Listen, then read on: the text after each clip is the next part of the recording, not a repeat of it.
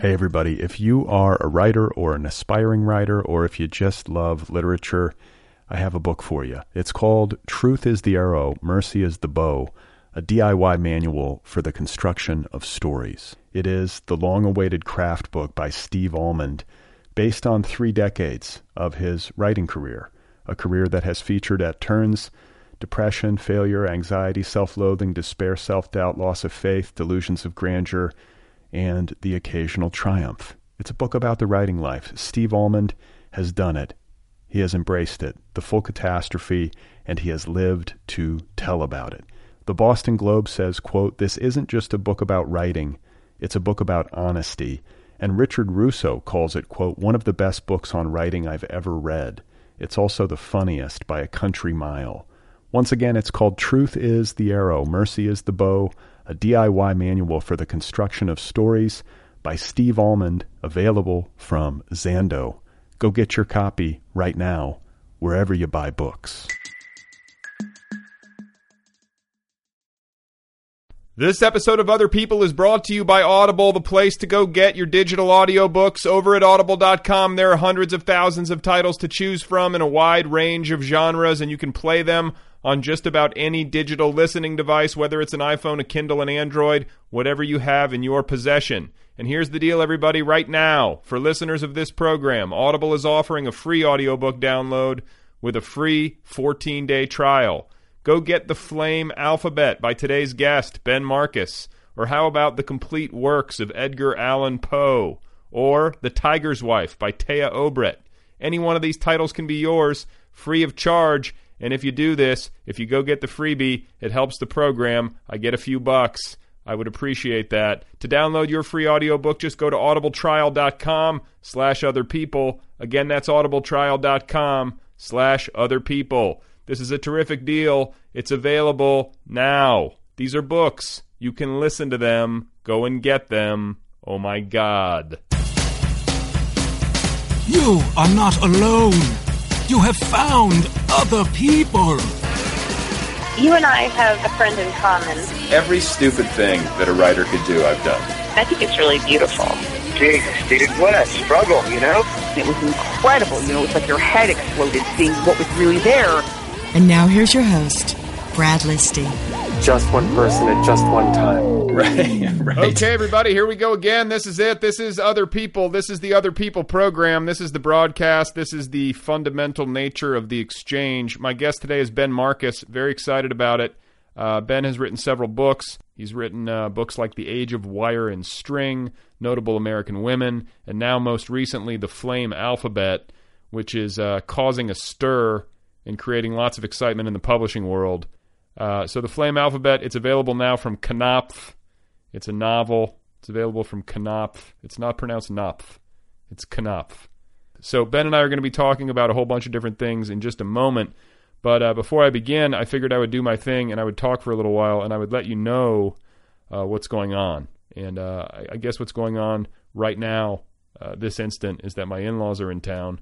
They arrived yesterday after driving across the country from Minnesota, and they're going to be in Southern California for about a month. Uh, that is the plan. Uh, they don't know quite where they're going to be yet. Uh, there's been some talk of Palm Springs. There's been some talk of San Ynez. Uh, everything is up in the air. They are improvising and uh, floating around bohemian style. And so my mother-in-law just showed up at, uh, at our apartment, and she has a shoebox with her, and inside of the shoebox is a variety of, of stuff. It's a big box. Maybe it's not a shoe box. But she's got a variety of stuff, including an old doll that my wife had as a child. Kind of a very creepy looking doll that plays music when you wind it up, like the kind of music that might uh, appear on the soundtrack to a horror film. You know? It looks like the kind of doll that might attack you in the night. And then otherwise, uh, in, inside of the box, there were several rubber Smurfs and some uh, porcelain Disney figurines. And I should mention here that this is kind of a ritual. This is a, this is an actual ritual. My mother-in-law uh, likes to try to embarrass my wife by unearthing the artifacts of her childhood and then presenting them to me. Like we've we've been through this on, on multiple occasions. Uh, and I should mention, uh, you know, that my mother-in-law keeps everything, and, and, and I mean that sincerely. There is nothing that she does not have uh, if it belonged to my wife in her youth, then it, it remains to this day in their house in Minnesota somewhere.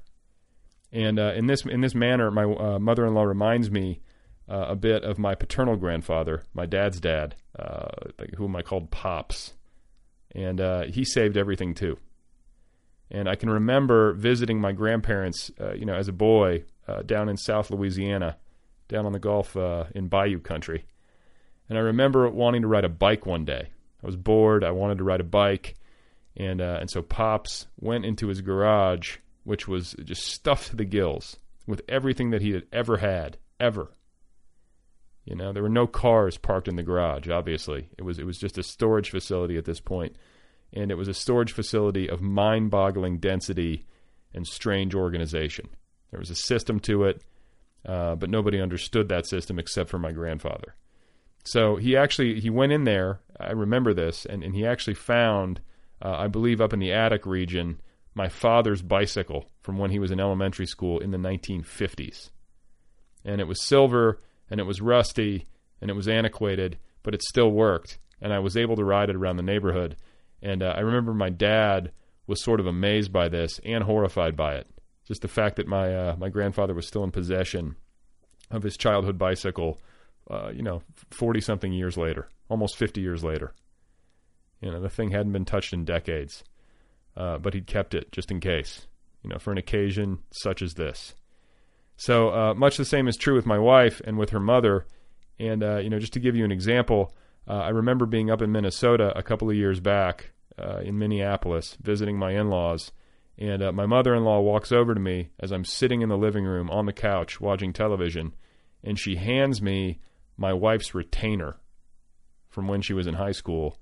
Uh, and then she also hands me a plaster mold of my wife's teeth that had been taken, I believe, at the orthodontist and was saved, you know, all these years by my mother-in-law in a box somewhere. So this is the level of curation that I'm talking about. It's a heightened level of saving and uh, of sentimentality, I guess. You know, hoarding, some might call it, or pack radishness, uh, for lack of a better word. Uh, it's a bit unusual, I would say, and and you know, particularly in the context of me because this is like the opposite of me, uh, which I've talked about before. Just the fact that I kind of have the opposite affliction. You know, uh, rather than wanting to keep everything, I want to throw everything away, including valuables. I don't care what it is. Nothing would make me happier. Uh, I'm generally made anxious by the accumulation of stuff, and I think I'm even made anxious by uh, any kind of uh, sentimentality that I might feel about an object for some reason and, and, and it even goes so far that I have fantasies of shaving my head, which I've talked about. Uh, you know, I don't even want the accumulation of hair on my head. I want nothing.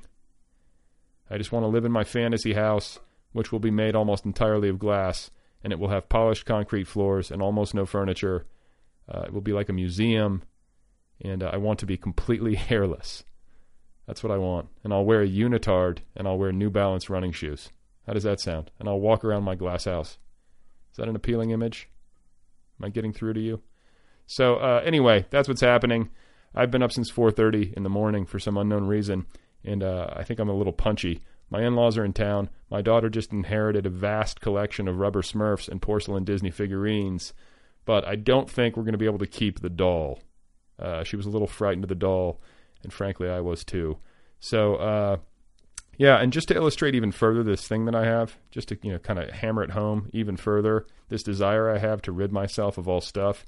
Uh, I don't know if you're like this, but when I go grocery shopping and I come home with the new groceries, uh, I always go through the refrigerator and all of our cabinets, and I like methodically dispose of any food that is anywhere near its expiration date. Uh, and my wife teases me about this, just just like my militants about this. But I'm convinced that I'm correct on this one and that my approach is rooted in deep wisdom. I do not want rotting food in my home. You know, like what's worse than old food? Uh, so, like you know, it, it does present some conundrums and even some moral dilemmas. Like if the expiration date happens to be two days away, like let's say I have a new bag of spinach that I just bought, and then I come home and there's an old one sitting there in the fridge, and it's got like two days left. It's gone. It's gone. And I realize that's wasteful, Uh, but it's a calculation. You know, I'm figuring it's not going to get eaten in the next two days, or someone's going to reach for the new stuff. So what am I supposed to do? You know, I don't want to waste, but like practically speaking, am I supposed to like walk out into the into the city of Los Angeles and find somebody to give this bag of spinach to? You know, like like what homeless what homeless person really wants a bag of spinach? Honestly, like here you go, dude. You got two days. You got 48 hours. Good luck with it. It just doesn't, you know, as much as it, it's like it seems like the correct thing to do, it's really hard on a functional, practical level. So, you know, I'm just opposed, I guess, to the accumulation of uh, perishable goods and potential rotting, and therefore uh, I will dispose of it in cold blooded fashion. Because there's nothing worse in my mind than when a house or an apartment smells. That's how I feel. I'm conscious of that. And I remember it kind of distinctly from when I was a kid. Like maybe it's rooted in this. You know, certain friends of mine, you went to their house and their house smelled bad. It smelled like rotting food. It smelled like putrefaction. It smelled uh, unkempt. And then by contrast, other friends, you went to their houses and it smelled like cinnamon or eucalyptus or something, or uh, or like blueberry muffins, and it was it was pleasant, and you wanted to be there. And I guess what I'm saying is that I want my house to smell like cinnamon and eucalyptus and uh, blueberry muffins, and I don't want my daughter bringing her friends over uh, in the years to come, and her friends thinking to themselves, you know, my God, my God, this place smells terrible. These people stink. I don't want that. That's all. That's all I'm saying. I don't want to smell bad. You know what I mean?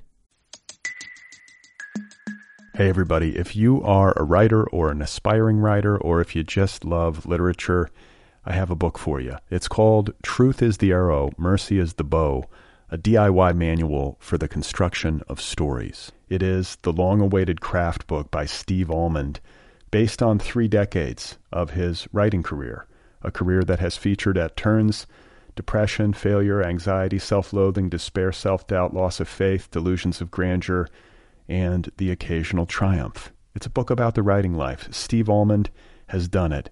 He has embraced it, the full catastrophe, and he has lived to tell about it. The Boston Globe says, quote, This isn't just a book about writing, it's a book about honesty.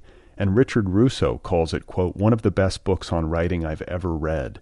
It's also the funniest by a country mile. Once again, it's called Truth is the Arrow, Mercy is the Bow, a DIY manual for the construction of stories by Steve Almond, available from Zando. Go get your copy right now, wherever you buy books. All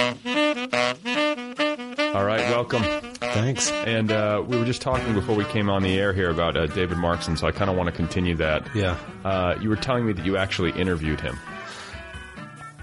Yes, I tried. I am a huge fan of Markson, and this was a few years before he died. I had written about him a little bit in uh, an essay about lyric essays, I think, for The Believer.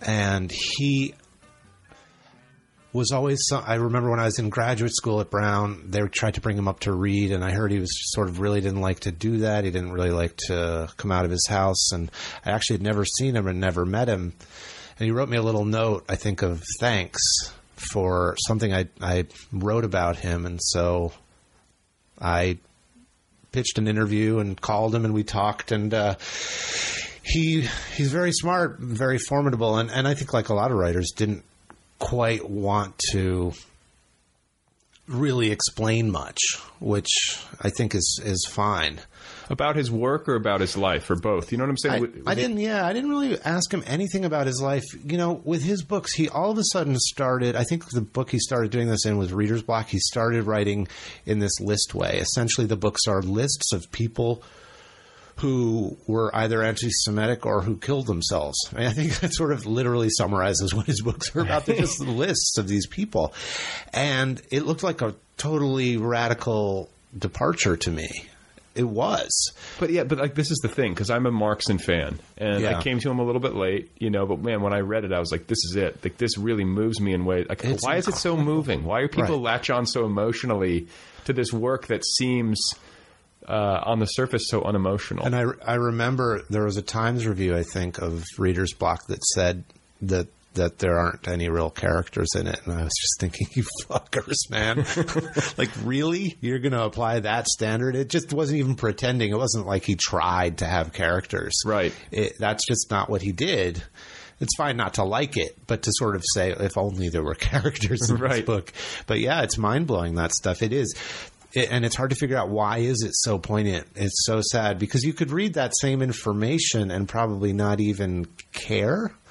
And I think it's the way he wrote those sentences. Just there's no syllable out of place. Like there's something so tight. His phrasing is beautiful. Yeah, and like this, yeah, I mean, that- every line seems so carefully phrased. Right. And then like just the placement, like I mean if you if I look at it like kind of like collage, you know, collage can so easily be misperceived as accidental. Yeah, You know, like oh it's just slapped together and it's haphazard, but and with some collage is. and some collage is, but like you just get the sense with him um, that there was quite a lot of care. And I think I read somewhere that he was doing uh, note cards and that he kept everything on individual note cards and would sequence them. Yeah. that seems to make sense, like from a construction level, you know. And when you read him, you feel as though he's this repository of really, really awful events and awful things people did or said. As, as though he's like this weird encyclopedia, and he's spitting it back. And it that book of his. Um, Wittgenstein's Mistress, which was my introduction to him, is like a maybe his second or third book. Um, is this you know this guy is the last guy in, on earth and he's in a museum and he's sort of essentially trying to empty his memory of everything he has ever thought and it's sort of elegiac in a way and it's just this it's like data and it shouldn't move you but somehow it really does like it's all the things you're not supposed to do when you write fiction you're not supposed to just give information Yeah, well, no, and, and like you know, the for me, because I've like I really have thought about this, and not not too long ago, I wrote a thing for the millions about like the year in reading or whatever, my Yeah. year in reading, and Oh, I, yeah. I mentioned that I'd read like Markson in a huge wave. wow And uh, one of the things that I kind of decided about it, or that I landed upon, was the fact that he that he is kind of like uh, he's sort of preparing himself for death in these books by cataloging the deaths of others, and he's also trying to make sense of art in relationship to his life. And you know, one of the things, uh, just as an example, that really strikes me about the books is how how carefully and often, like with humor, at least for me, kind of dark humor. Uh, he catalogs how vicious artists are to one another. Oh, yeah. like the awful things they say about each other, and like you know, Well, no one seems to be spared either. You know, you almost think, let's come up with a list of people Markson does not actually have some dirt on. right, right. Is there anybody left? Right. Yeah. No. I mean, it's like it, you know, it's yeah. You you, hear, you read like Ralph Waldo Emerson saying something nasty, and it's like, you know, it destroys me. You know, because he's like he lives like a like a literary saint in my life. But it's funny. Did it ever occur to you that maybe Markson made some of that up? I mean, you read it and you think all these things are totally true, right? But do you know they're true? That's a good point. You know, because I like to, I like to falsely attribute stuff. Particularly to Emerson. so when you say, you know, you hear some bad thing that Emerson said, I'm wondering, like, hmm, Yeah. But it does seem with Markson that it's true. I feel like it all is true, but it's rough. It's rough. It's a rough accounting of history, really, is what it is. You know, in, in some sense, these books are so different, but it pops into my head the Nicholson Baker book, Human Smoke. Did you read that? I haven't yet. No, is that the one about World War II? Yeah, but he, his approach to me is so mind blowing. What he does is it's a lot of short entries that essentially encapsulate or summarize what was going on on a certain date. In essence, what would you have read in the newspaper if you were alive then?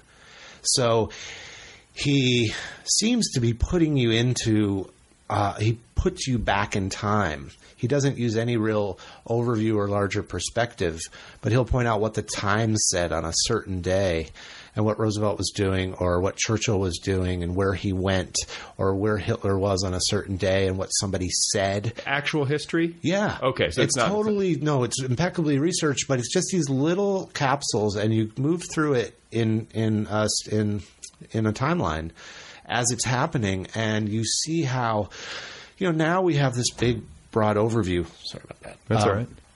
of what happened, but you wouldn't have while it was happening. You would maybe be somebody reading the New York Times or uh, and and Baker closes everything down and gives you just a little bit of data. And of course, you can't help measure it against the real data you have when you see, you know, Hitler having a meeting. It's not just a meeting, right? It's, it's a grand evil plan. Yeah, yeah. But it doesn't even need to be said. I love the way that was written. And I feel like, like Markson, it's almost just this beautiful attention to information. That's it. And of course, it's totally stylized. Markson is like this amazing stylist. He would have been great on Twitter. And I mean, I don't mean to oh, reduce Oh, him. man. I don't mean to reduce him. I'm just saying, like, you know, you wonder. You, I just wonder what he would have done. I mean, if he did it, I doubt he would have ever. Does anyone do that kind of thing? Just sort of like, they pro- I, don't, I don't know. I Yeah. don't, I, the thing about it is that like it's cataloging, but it, there's something artful about it, and you have to be so unbelievably well read. yeah, Like, you know what I'm saying? Just to find these things because.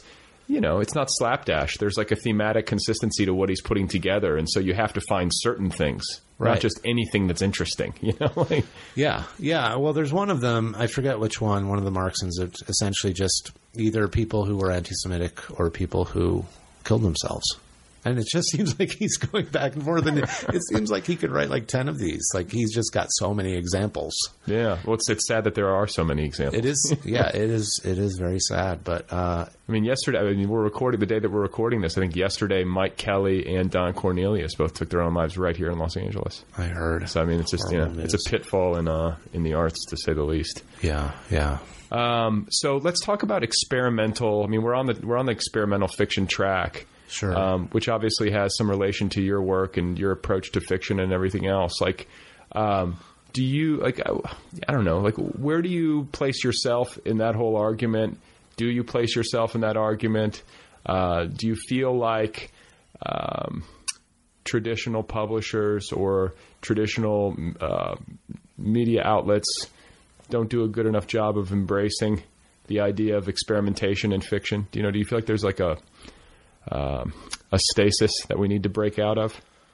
It's a bunch of big questions, a bunch of interesting topics. I sometimes would like to simply not play.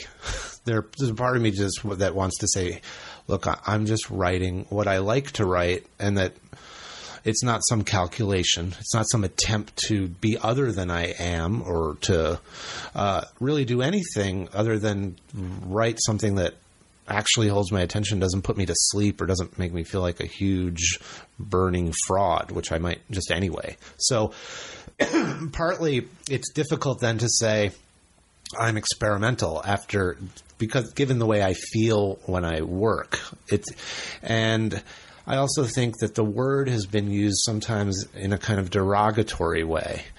You know, writing is interesting in that there's a kind of fence around a very specific kind of writing that gets no other label other than, let's say, literature. And it would tend to be the sort of novel Jane Austen wrote, and it still gets written today. And it's a great model, I think. I love reading those books. But when I get confused when I start thinking of this big question in terms of something like painting or sculpture or installation art or video art. Suddenly it's like, wait, what? Like, what is, like, what's, what, what's the analog? In, in some sense, ambition or the, the desire, however foolish, to try to do something no one else is doing, however totally idiotic. Right. it- it's kind of a given in a lot of the other art forms, isn't it? Sort of. Or there's, it seems more permissive. I mean, I was I, that, I was, I was going to ask that as a follow up question because it's like you look at the other art forms and then you look at literature, and it feels like literature uh, is more resistant to that kind of experimentation. And maybe maybe the devil's advocate thing is well, actually, language is a technology. It's a tool to make people feel things. We tell stories in order to satisfy all kinds of deep desires, and maybe everything that had to be figured out about how to do that best has been figured out for 150 years. So if you're going to do it now, you're sort of just an idiot to pretend that that didn't happen and that it it isn't the best way to reach people. And you shouldn't waste your time like fucking around and trying to make up a new way because no one cares, no one wants to read that, and it all the work's been done for you. So you know what? Join the team, put on the uniform, and just start to play. Uh, but it's also it, it's sort of hard to really feel that. Or I mean, I think some people just feel it naturally. They're they're they have kinds of stories to tell, so the way they're going to do it isn't something that they wring their hands over that much. And I think, for better or worse, I was somebody when I was first writing that I just couldn't. I didn't have a real native relationship to that approach of just like you know John got out of his chair and left the room and drove to work and at work there was no coffee. And you know that kind of thing. Like I just I don't know like to me that wasn't what you were supposed to be doing. Um, and oddly like suddenly if you're not doing that and then you're called experimental it just feels a, a, all a little weird. On the other hand I feel like I've been given um, a lot of great opportunities. I feel like I've gotten lucky and I've had my stuff published and it, I've had some of it reviewed. And so, I mean, people do seem concerned to catalog it and to wonder about it. And with my new book, there seems to be some sense because it's more narrative that I am I forsaking the experimental by writing Right. narrative? Right. I think, well, look, we use language to make other people feel things. There's a lot of w- ways to do that. There's this big toolkit. And I just, there were some things I hadn't tried. And I, Like I- what? Well, like um, a propulsive story, a single narrator who has to tell the whole story so the I can't wrest the story away from him and suddenly like go into another character's head. I have to restrict it.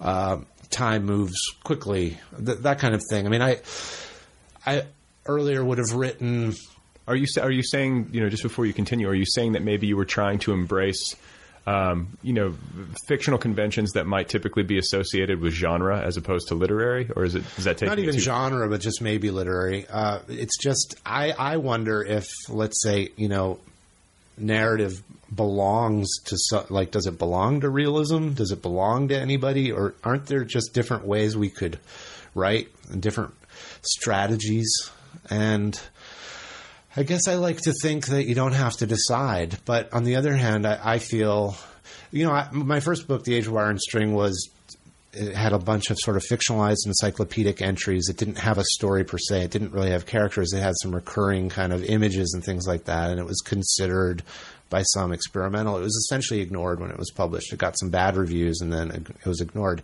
Then I published my second book and I got a lot of like, oh, your first book was amazing, but now you're already not as experimental as we want you to be. And I You can't like, please anybody. What the fuck? Right, right. And you know, so I think that there's I noticed this kind of retrospective, like corrective stuff that goes on where people will suddenly appear out of nowhere to praise something you did 10 years ago and hope you just go back to that. And a lot of that has, you know, in a, in a way, like I felt like I got kicked out of the experimental club and I definitely was never even invited to the conventional club.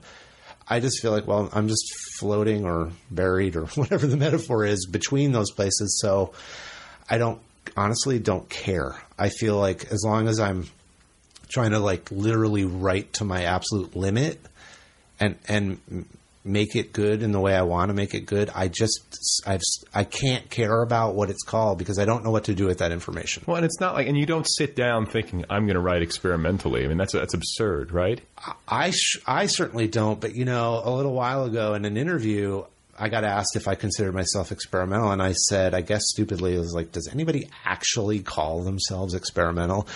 And it turns out a bunch of people, at least on this blog, did, and they were pissed off. I, you know, I didn't realize that. I also, I sort of thought, like, if you say I'm an experimental writer, it's it's essentially just like saying I am a super badass.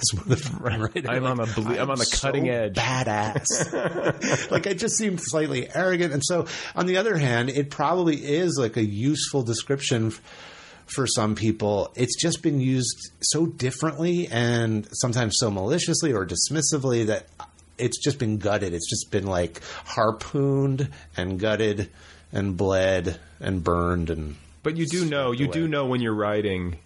And, the thing is, it's like you know you have to have a pretty encyclopedic understanding in, uh, of literature. But you do know when you're writing that you're trying something that you maybe haven't seen in a book before.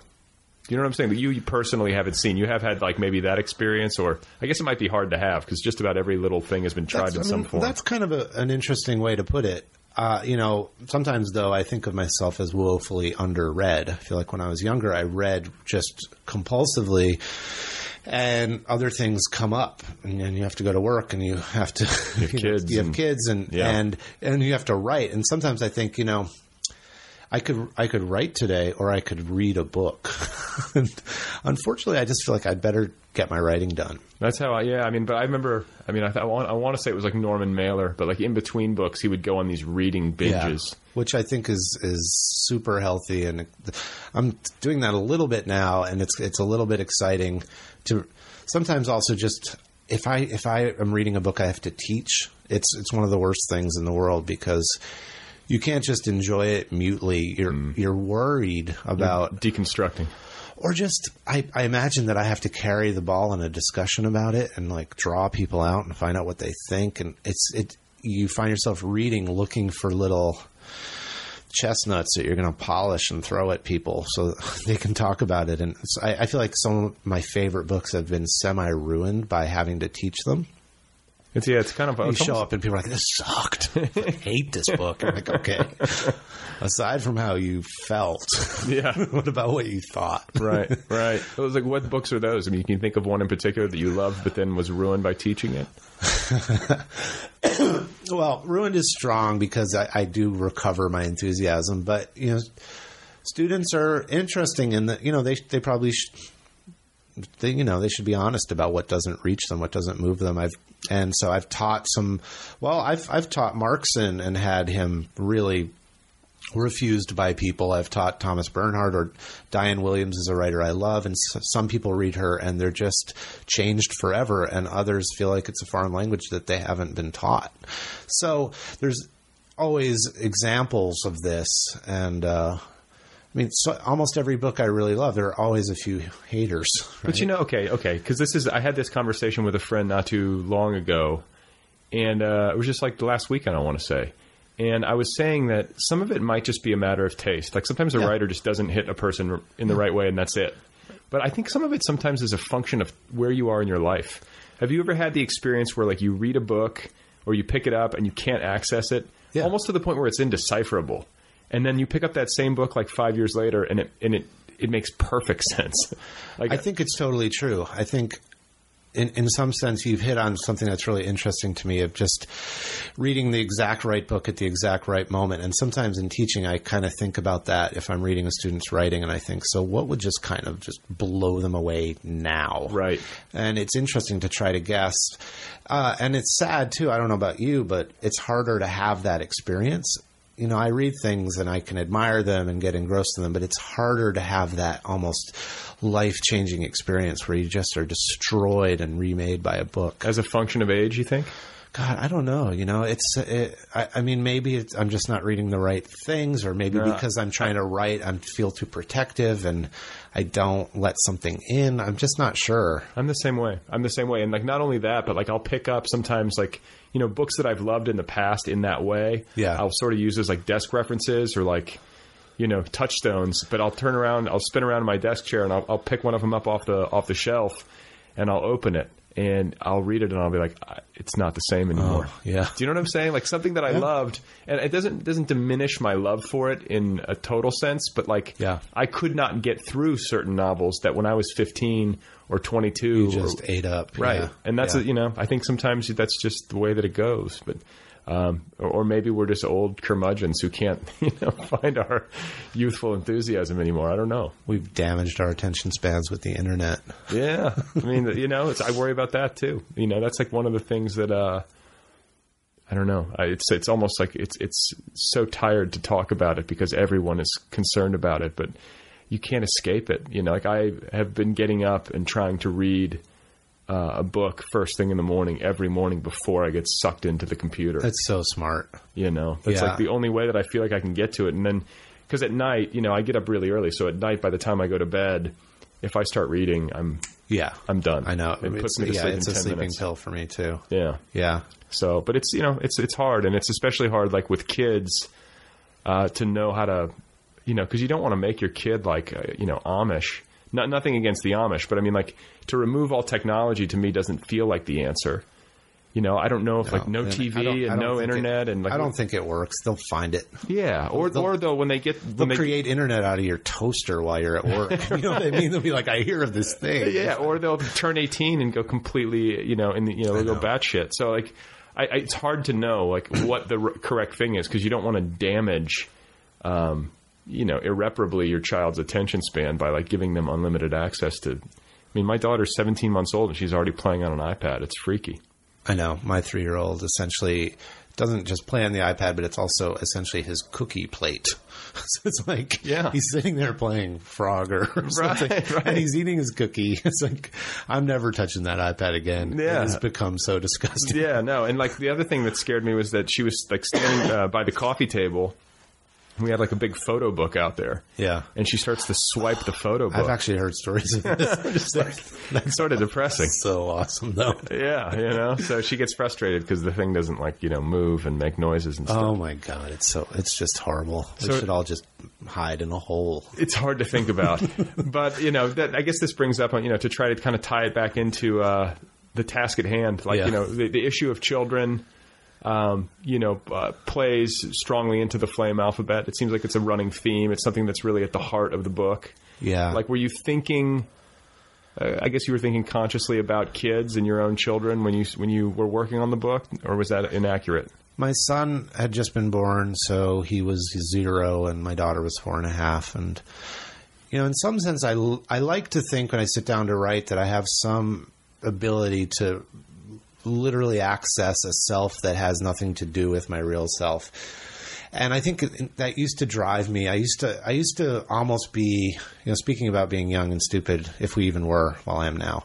I, I used to be disdainful of that approach where you would sort of try to write about your own experiences and turn them into story. I used to think that was, I, I don't know, I had a lot of problems with it. Like it was a shortcut. Yeah, and, and I sort of I admired like the sort of Borges or Kafka or the approach that was about kind of you know it might feel recognizable, but it wasn't about one's quotidian experience. It was about something mythological and strange and compelling, but not really simply about like a kind of a memoiry sort of uh, you know gush. But you know, more recently, I've started to wonder about all the stuff I was really dismissive of. You know, I was talking about this with a painter friend. Like, Can you give me an example of like a well, book? like, or- like, well, I was just wondering about not not not stuff as in book, but like ideas or ways of writing. So, like being dismissive of writing autobiographically, or saying to myself, I would never, because I teach writing, I would never be one of these guys who writes a story about a writing class. Or, you know, like these things, like these rules, suddenly you find you have them, even though you don't think you're like a person who has rules against anything. right. And I was talking, and th- these things have piled up, and one of them would be writing autobiographically or writing like a totally domestic short story, like a kind of what I would call like a teacup and flowers story, right? Like nothing really, right? Like Yeah. stuff I just think that's, I would never do that. Sure. But I, I was talking to a friend of mine. He's a painter. He's in his late forties. He's done well, and in some sense, he could probably continue to produce what he does and, and do fine. But he, he just he's like, I don't know what what I'm doing, and I don't want to do this. And we were talking about how we started to feel as though all these things we dismissed, we no longer were exactly sure why we'd ruled all that stuff out. And I was talking about it in terms of writing, and he was talking about it in terms of painting. Just like, you know, he's like, well, it was just unheard of to do, let's say, figurative painting when he was kind of coming up. He was just like, it was just ridiculous. So ridiculous that it just wasn't even discussed. It just wasn't done in certain, let's say, circles. And he said what I really had been feeling was that now he's just essentially systematically going to do all the things he thought he shouldn't do. And suddenly there's like a, oh, it's your second wind is to revisit this stuff you've dismissed with, for me anyway, now, this is a long answer to your question. I, I realize that even if I do, let's say, take on the con- trappings of a conventional book, there's no fucking way it's going to be that c- conventional or it's not going to look like a Jane Austen book. It's still going to kind of reek of me.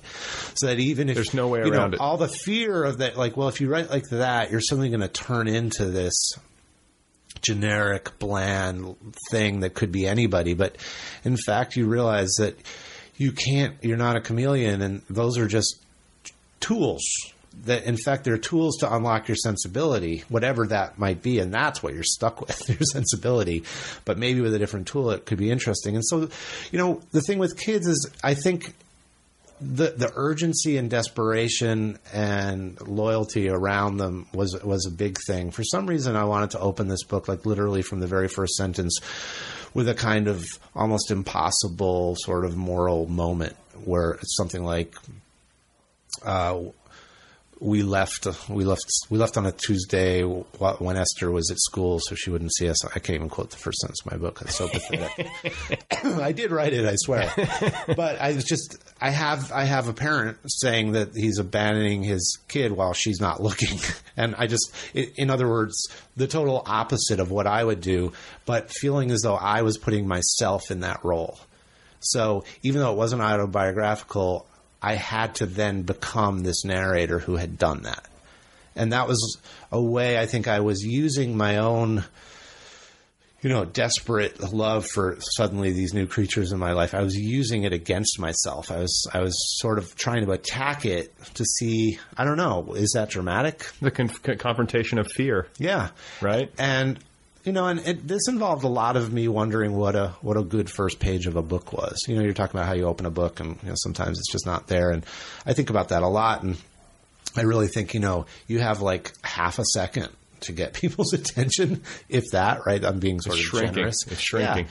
And I think about that, like, well, what is what's a good first line in a novel? Obviously, I don't know because I can't even remember mine, but. um and and what is it about it that's good? And, and you know and that's in some ways why Markson is so compelling because I think there's something so commanding and severe and scary that comes off of just the way he writes sentences.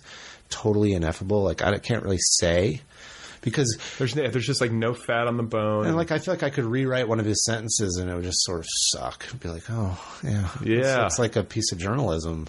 So he does something with the cadence. And so I think I spent a lot of time wondering about how to kind of get the hooks in, I guess, right away. And, and, this did involve children, but in a kind of perverted way, in like in a way poking at my own sense of desperation and sort of loyalty, and wondering what could ever make me willingly leave them. Well, okay, so that's what I was going to say because you know when you talk about that first sentence and you talk about uh, trying to you know really arrest people's attention and how you have such a, you know a small amount of time it's a language issue on one hand, but I think sometimes writers might err in the direction of language. It's also like what's happening. Yeah, do you know what I'm saying? Like it feels like the the situation that you've set up uh, is you know delicious. It's like oh shit, you know, like what? It's very strange, but it's also like primal.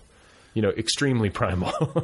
well, yeah, I hope so. I mean, it's funny because I can look at it now and find nine different problems with the way things got set up and inconsistency. So I think it's something that to me is still an evolving notion of what that opening should be. And I, when I finished writing this book, I instantly started writing some short stories where I actually think I was stripping it away even more so that you literally just launched into something that was quite, let's say, fraught without any pausing, no backstory, no like describing a character's face, you know, or like no real setting. I think I, I, I was feeling even more interested in trying to see what would happen with something that was really propulsive and also really a little almost worrisome. With the with the novel or with the short stories? With the both? short stories. I think yeah. it was something about writing this novel. I feel like I there was a lot that was new to me in terms of writing this kind of narrative, and a lot I kind of learned it on the job or half learned it. And I remember literally, I think I turned the book in. Uh, there was a certain day in August, like about a year and a half ago from now, and I had a good kind of working schedule going. but yeah, I, I was going to say, suddenly how it was done, and I was like, well, I kind of still want to work, you know. And I, I did then. The novel would come back to me every few months, and I would have to do little copy edits and things like that. And, and I did more on that, but I, I, just had this sort of left these leftover fumes, and so I wrote some short stories. And in some sense, part of it was like, okay, these techniques still interest me, but I actually feel like I didn't quite nail them. And in a short story, also, it's just pretty. It's like a limited sphere, and you can focus way more carefully on the technique of it. Well, and just the pacing after doing a long. It's like after running a marathon, it's nice to run some sprints, maybe. Or Definitely. It, yeah, it really, really was. And uh, it, I feel like, oddly, it, it opened up a different way for me to think about short stories, having written this novel. how so? It just made me really think about plot, and I really had never had. I mean, my short stories were a lot more about language and sort of strange situations, maybe linked or a set of strange images, and uh, I just hadn't really written very many, a couple stories with a sort of a ticking clock and things happening.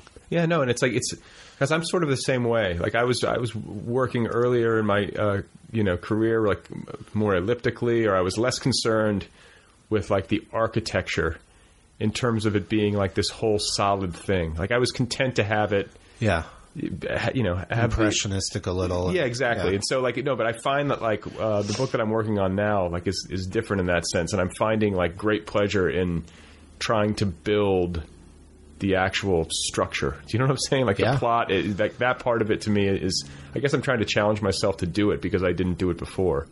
You know, Yeah, that's I, I would say the exact same thing. you Yeah. know, and and then you know people say, well, now you're being less experimental, and that's that's when I, I feel like I tune out when I start to hear stuff like that. You know, back to what, how kind of we open because I, I just I, I have no ability to get any meaning out of what, what that is really saying. You know, when you're working, you don't sort of assign some kind of approach to yourself it's just intuitive. you're sitting there and you're hoping this like awful crap is going to start to like pop a little, right? And and and you know, after the fact, you might say, yeah, it was this and not that, and but it's so it's so hard otherwise to know. And you know, I guess I just wish sometimes it wasn't such a limited idea of what a novel might be, and um, I think it's changing. I think okay. So here's a question: like to try to to try to take maybe a slightly new angle uh, on this whole like you know technology issue is that like, I mean, because publishing, the business of publishing is clearly at some sort of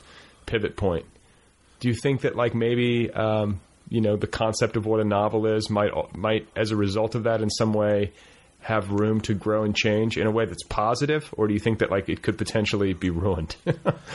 I think it, it totally could, and I think honestly it could before this. And it, you know, there was a time I guess it must have been in the '90s. There was something called hypertext. You, were you sort of around for any of this? It Yeah. was essentially using the kind of mode of a website, but to write fiction, so you could have links within a page. This was a very new thing to link out of your text and have a forking text in no particular way you might read it.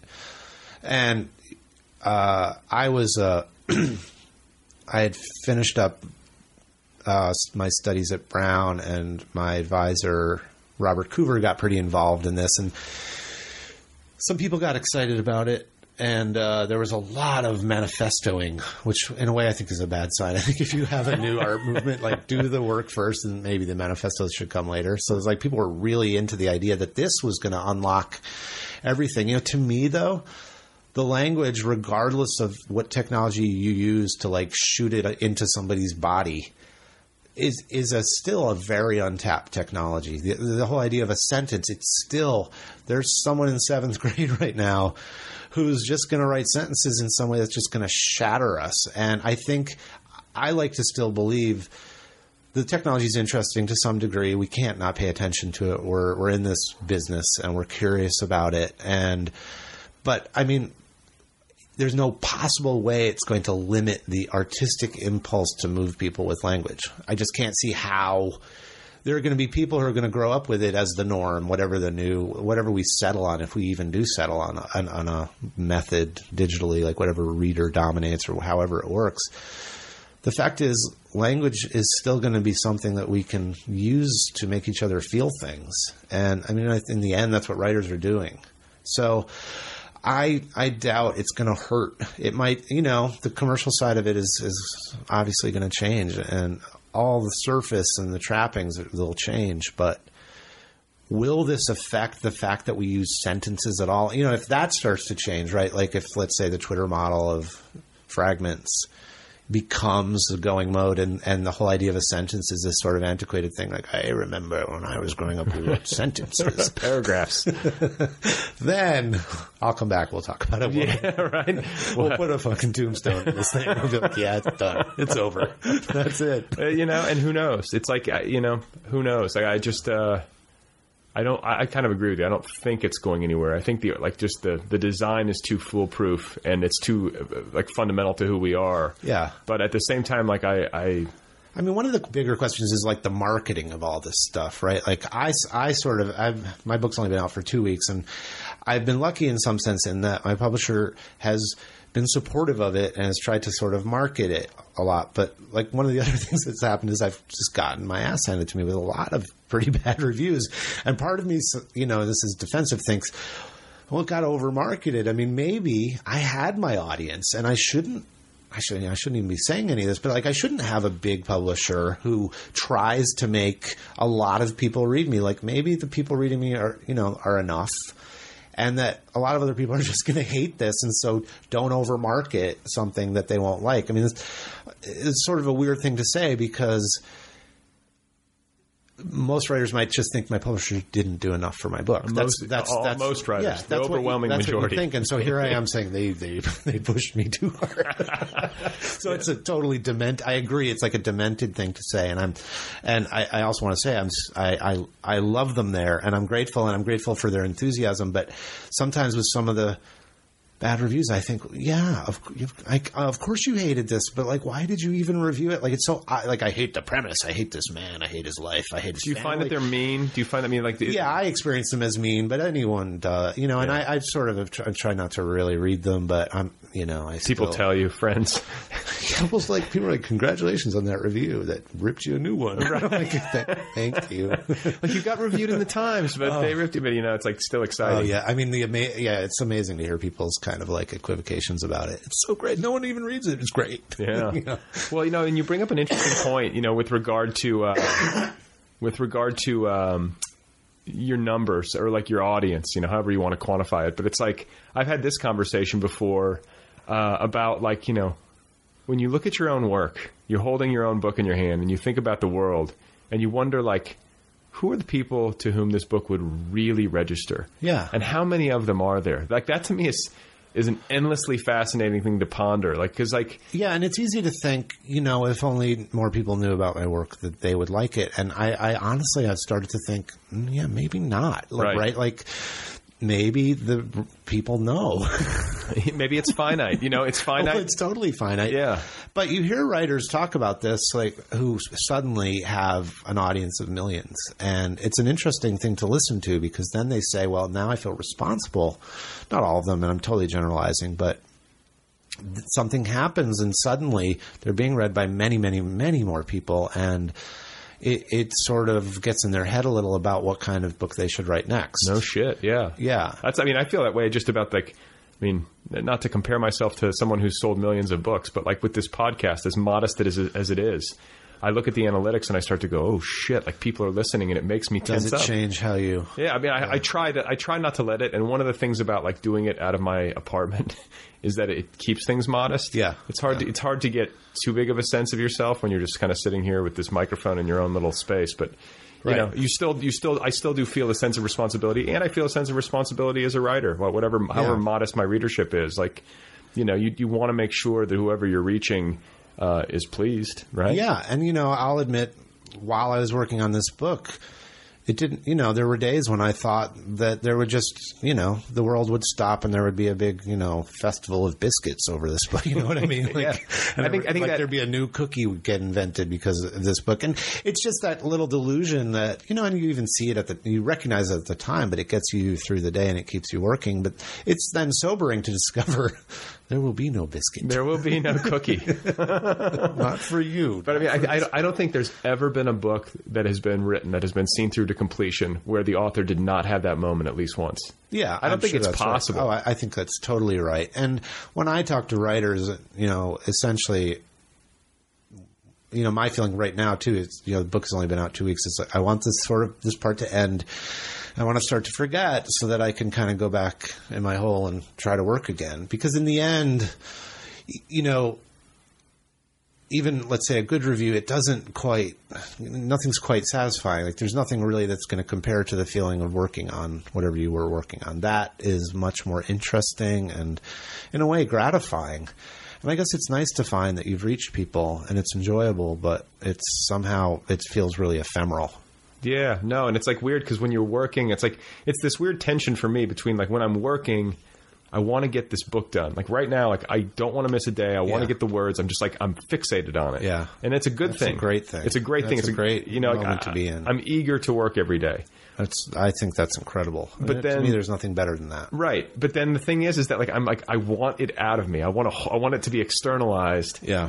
And then what's funny is that it is, and then eventually um, you get to the point that you're at, and then you sort of look back, I think, kind of like wistfully, and you're like, that was the good stuff, the actual writing of it. Even though when you were writing it, you wanted it. Yeah, I know. Do you know? Do you see I what do. I'm- Yeah, It's, it's yeah, a I mean, strange I, tension. I, I don't. I have. I have no advice about anything. I'm like, well, just the way it goes. yeah. So how do you work? Like in terms of, uh, I'd be, just be interested in terms of your patterns. Like I'm, uh, you know, all writers are different, but like, are you an everyday person? Are you extremely disciplined? Do you work three days a week in big bursts? Like, Well, when I when I'm working on something, I have to really work every day. I like to have long chunks of time. Uh, you know, what I have found, sort of sadly, in the last few years, is that if I go away like for a few weeks to a place like MacDowell, like a writing colony, where you get a little hut in the woods, I work really well. There's no distractions. Your meals are prepared for you. You walk to your studio. You know, that's all you have to do.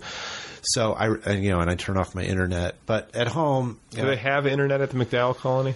You they have wireless at the library, but Okay. you have to like you know walk there. And I I actually so yeah, you don't have it in your studio, and even actually my cell phone doesn't really get coverage at my studio, so I can't even kind of like iPhone it. How do you get in there? What happens? Like, have you only been once, or is this some place you return to? I, I've been there a few times. You apply, Oh, you it's it's writers and composers, visual artists, uh, lots of different kinds of artists, and they have seasons, and you apply. And there are a lot of places like it. There's a place called Yaddo. and There's, Yeah. there's places all over the country, all over the world. And I like uh, the name Yaddo for some reason. It sounds vaguely like you know, like uh, Star Warsy or something. It was a it was a nonsense word made up by the, a little girl whose dad started Yaddo. He was like, "What should we call it?" And she, uh, she I don't know, like this four year old girl was like Yaddo, and he's like, "Okay." Done.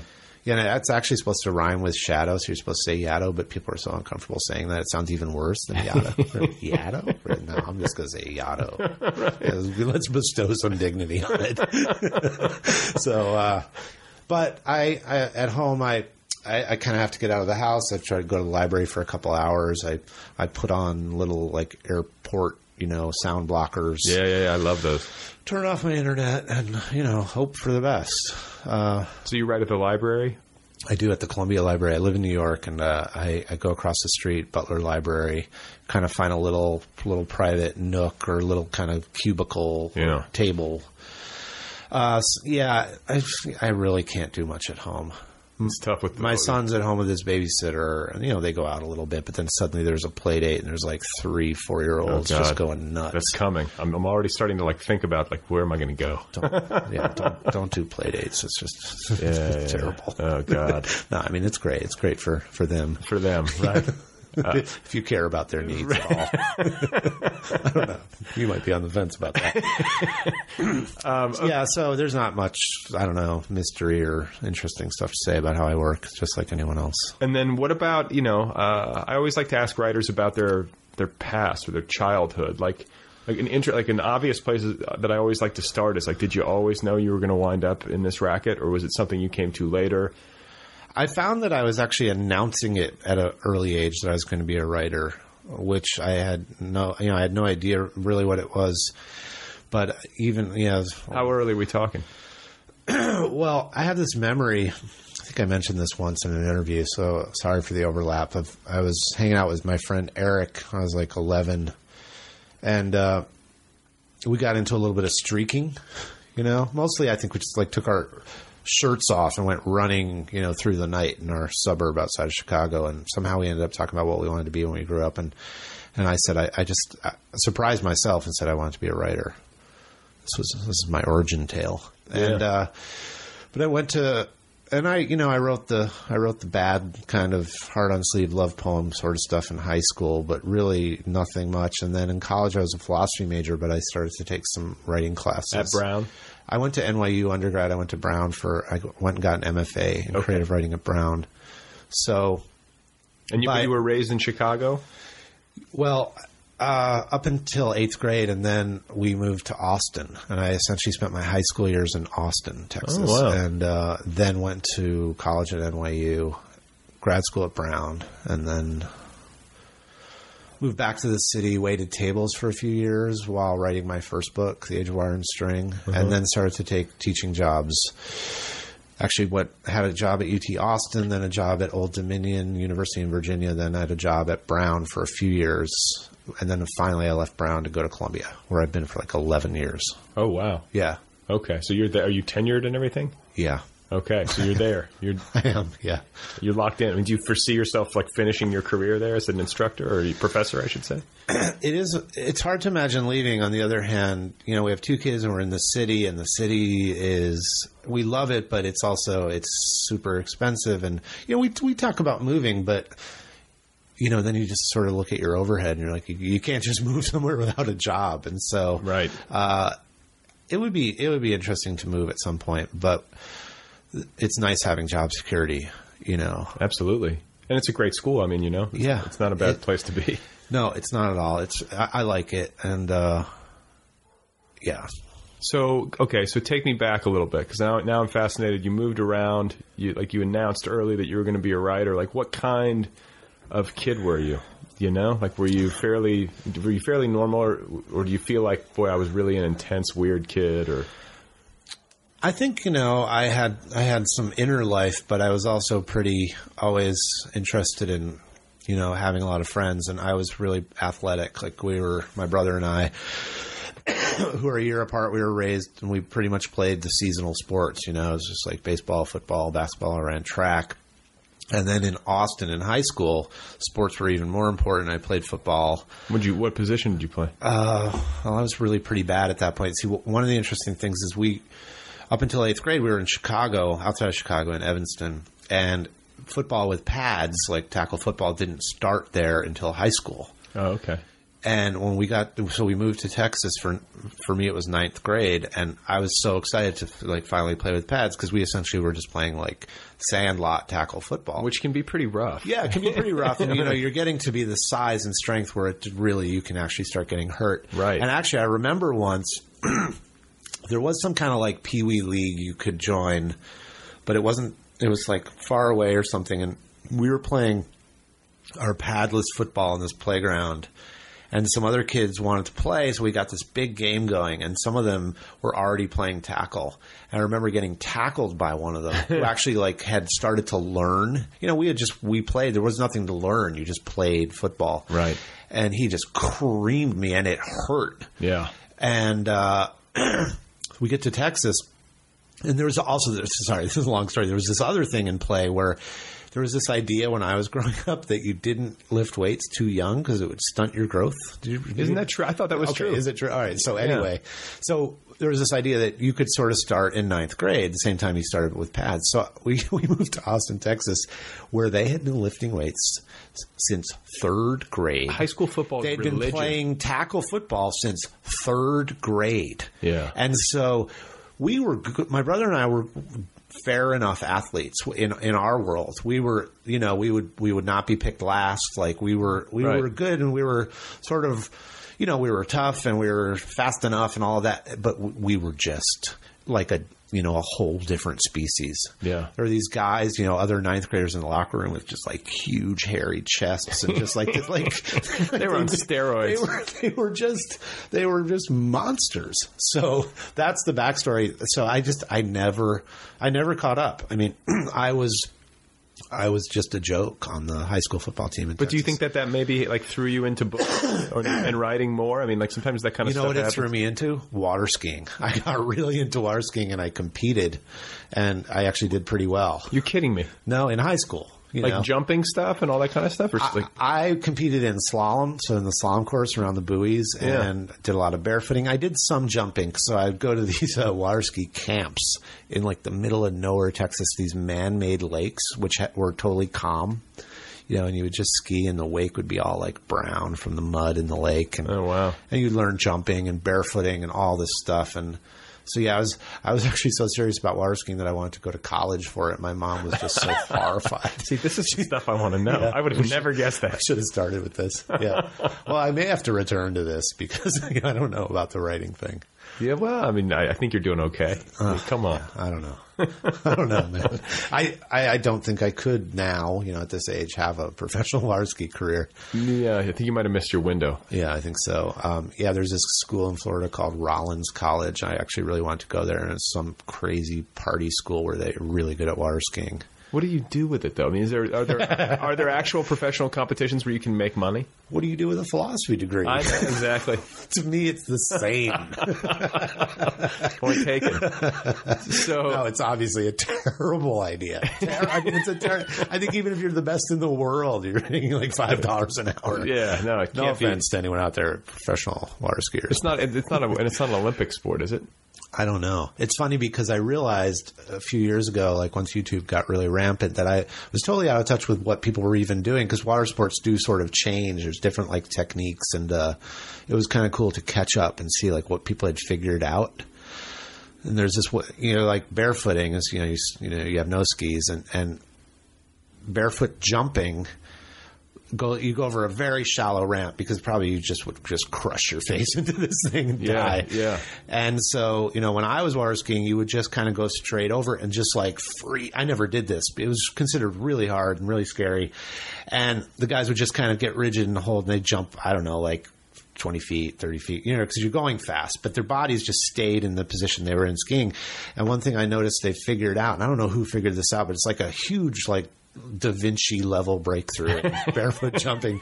Someone figured out, and you go over the jump and you throw yourself into like a flying position and just flop into the air, like Superman flight position, Still holding the rope. holding the rope, feet behind you, like literally like Superman flying through the air, and you're just arched, and you just get way more distance in the last minute. You know, you're horizontal over the water, you bring your feet under you, and you land. And suddenly they were jumping three times further. So I don't Somebody know. had to be the guinea Somebody pig. did that. I don't know if he got like a MacArthur for that. That would be Somebody awesome. one day just like, hey, what if I think I think that's totally deserving of. MacArthur. I do too. They need to. They need to be a little bit more I wonder liberal. if any water skiers have gotten one. they should have a year where they just give give that out to like really obscure athletes. I think so too.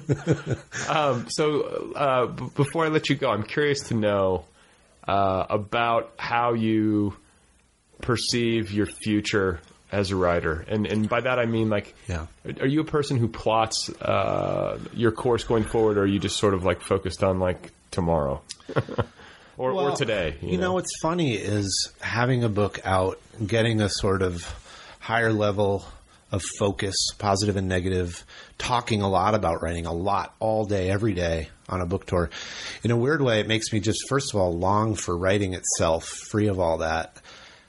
And I, it, it, it, it's, it is giving me a kind of a longer view. I mean, if you see yourself getting criticized over and over for something, I'm, you know, I have to admit, I'm not someone who doesn't care about it. I, I'm not someone who's like, fuck them, I'm a fucking morons. Right, right. I'm like, oh. I tend to believe them. I'm all, like I, I'm very susceptible. I'll be like, maybe they're right. Uh, Yeah, you know, I don't. I, I just I don't traffic in that level of confidence where I'm. I feel so sure of what I'm doing, and so.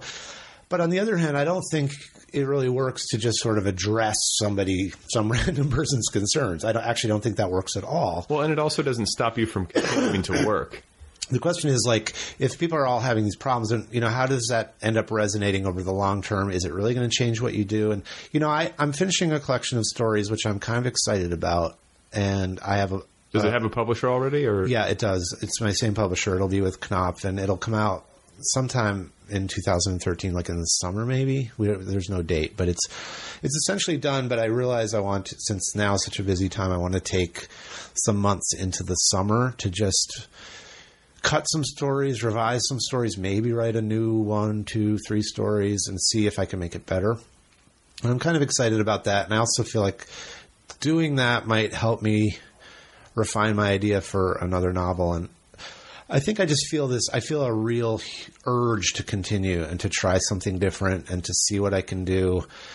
In, in some sense, so I can return to that space of feeling a little excited about something again and not feeling like I'm judging myself, others are judging me.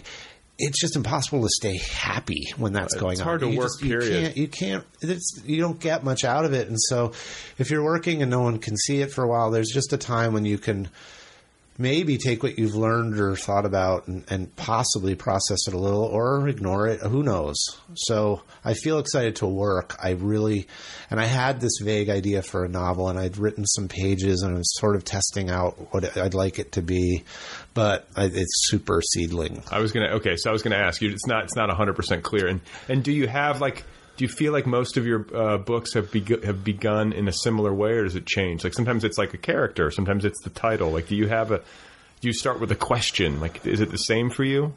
I, I think in some sense I have to start with a sentence or some language that feels like it can it can grow and be built on. But but at the same time, I'm I mean I I think I've been thinking a little more situationally, a little more story y than in the past. You know. Um, Notable American Women was a very episodic book with sort of discrete chapters about different things, about how to feel less, and it, it was sort of more faux non-fictional book. Like it, it was a book of processes and concepts and fake ideas, and so it was in some sense a lot harder to write because I. I couldn't just pick up every day and kind of continue. I would finish a little nugget of it and then have to write another one and start this whole new process again. I felt like I kept starting and finishing little books. Right, and, And they had to be completely different on the level at the level of voice and and and and and self-contained and and then oddly I don't really know why I felt like I was just publishing them as I went and there was you know but I just didn't know any better that was just what I wanted to do I guess and so I don't really know if the next one will start the same way you know I always have a sort of fantasy of working in some different way that's more efficient or faster or better but you know then you're suddenly just working the same way you always did I, ha- I think I have that fantasy too, where like I'm going to have a book that just shoots out of me yeah in like three weeks or something crazy, and I mean, the thing I'm waiting. you know, n- no one ever, ever, that never works. I mean, people might do that, but there's, I- can you think of any examples of, I mean, it's like the Kerouac thing, but that's a myth. I mean, he he had, I mean, on the road theoretically was written quickly, but I mean, I, I think he was working on that book for a long, long time. yeah, it's- And I think an sometimes you're doing question. preparation. I mean, it's fun. I think it's fun to draft quickly, and I did draft this one. How long did it take you? Well, I probably finished a first draft in about a year, which is really fast for me. Yeah, but I, I think that's, I mean, that's that's fast. But I'm just saying, like, I think that's also within the range of normal. Oh yeah, Yeah. I mean, if you think about it, like some people say, write a thousand words a day. Well, then you'd have a novel in eighty days, Yeah, right? Oh, and there is this thing, this like National Novel Writing Month. thing. right. NaNoWriMo. Man, I have a really embarrassing story. They asked they asked me to write. Uh, I guess one of the things they do is they they send out pep talks if you sign up to be one of these people. Uh-huh. And I'm not knocking this, so I just I, I guess I agreed. So while people are doing this month of intensive work, they email pep talks from people like me, I guess. So I, and my my pep talk was rejected. Was it? yeah, which I'm just so I'm actually really proud of it. What was it? Well, What- in essence, what I said is, look. Word count is such a ridiculous criteria. Like maybe it's helpful, but do you really believe you can like do do a lot of work and, and but then you're going to throw a lot of this away? And I was just trying to essentially my pep talk was, you know, get very stern strict outside readers. An outside reader is not a family member or a friend. They're afraid or they're you literally un- incapable of saying critical things. So somebody who you're not close to who's just going to really give you a serious read and build in time for revision and it was just a bunch i mean it, it was kind of nuts and bolts but but I, I take a big knock against this idea that if you just have you know, this page count thing, word count, then you're fine. And, and they said, you know, that's a really important criteria of ours. You kind of can't criticize it. And I was like, okay, let's just go our separate ways. Right, right, right. You know, and, and I actually think it's a neat way probably to get a draft out for a book. So I, I, I had no problem with it, but I found in my pep talk that I was really not able to condone. Or just and there's just like you know you're trying to keep it real. I mean, for lack of a better way of putting it, I mean, there's you're right. You're going to write all these words, and especially if you're writing them all in a month, it's likely that like 80 percent of them are going to be excised, right? or maybe you know I'm Yeah. throwing a number out there, but it would seem that way. It's hard to, yeah, it's hard not to think that stuff's going to all survive. But who knows? yeah. Who Well, and, knows? and you know if you, know. ever if you ever wind up writing a book in a month, uh, you have to let me know. Like anybody Okay. out there, please let me know if this ever happens for you. I want to talk to you. You're going to get like 90 emails Yeah. tonight. um, ben, it's been great talking with Great you. talking to you too. This Uh, was fun. Best of luck with the rest of the tour and with uh, you know the next book and all, all the rest. But this has been great. Thanks. Okay, folks, there you have it. That's it. That's Ben Marcus. What a terrific guest and what a terrific writer. Go get his new novel. It's called The Flame Alphabet. It's out there now. It's available from Knopf in hardcover. And uh, it's the rare literary page turner. It reads with the propulsive energy of a thriller, but it carries the depth charge of ancient poetry. How do you like that? How's that for a plug?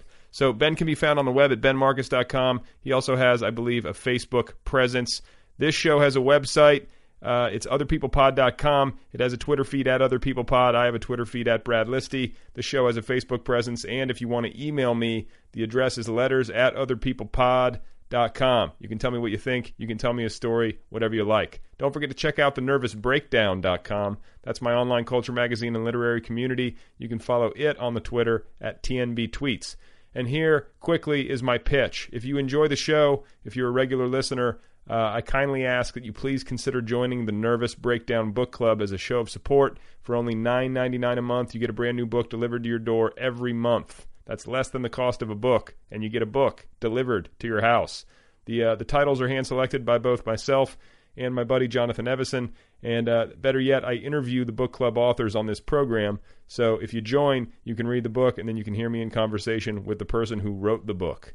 Uh, if you have the dough and you'd like to help the cause, just go to thenervousbreakdown.com and click on Book Club in the menu bar, and you can pay by credit card or you can pay uh, via PayPal, whatever you like. And if you do this, uh, I will love you for eternity. So before I go, uh, I would like to revise a little bit, uh, you know, or just like, you know, uh, add some clarification to the whole rotting food argument that I was making at the top of the show. Uh, I don't want you to think that I'm throwing away like pounds and pounds of good food every week. Nor do I want you to think that I'm, uh, you know, completely obsessive compulsive about it. You know, it's just not the case. You know, I, I feel like I'm moderate. I'm fairly moderate. I'm just trying to hold down the fort, and uh, I'm just trying to run a good household. That's all. And, uh, and you know, it's nice when things smell nice. That's all I'm saying. But what's interesting, you know, as kind of a side note, is that I don't like it when people smell too nice. You know, I want you to know that I'm not advocating for perfume or cologne. Uh, with people, I you know, I just I don't want to smell them at all. That's kind of my preference. Uh, and if I do smell them, I just want them to smell like soap. That's it. But with a house, it's a bit different. With a house, I guess I want uh, I want flavors or I want scents. I want uh, I want some kind of production value. And uh, you know, if you ask anybody who's been a guest on the show, who's taped here in the studio or in the home studio here, uh, I do always try to have a scented candle burning uh, during the taping. It's, it's kind of a guarantee.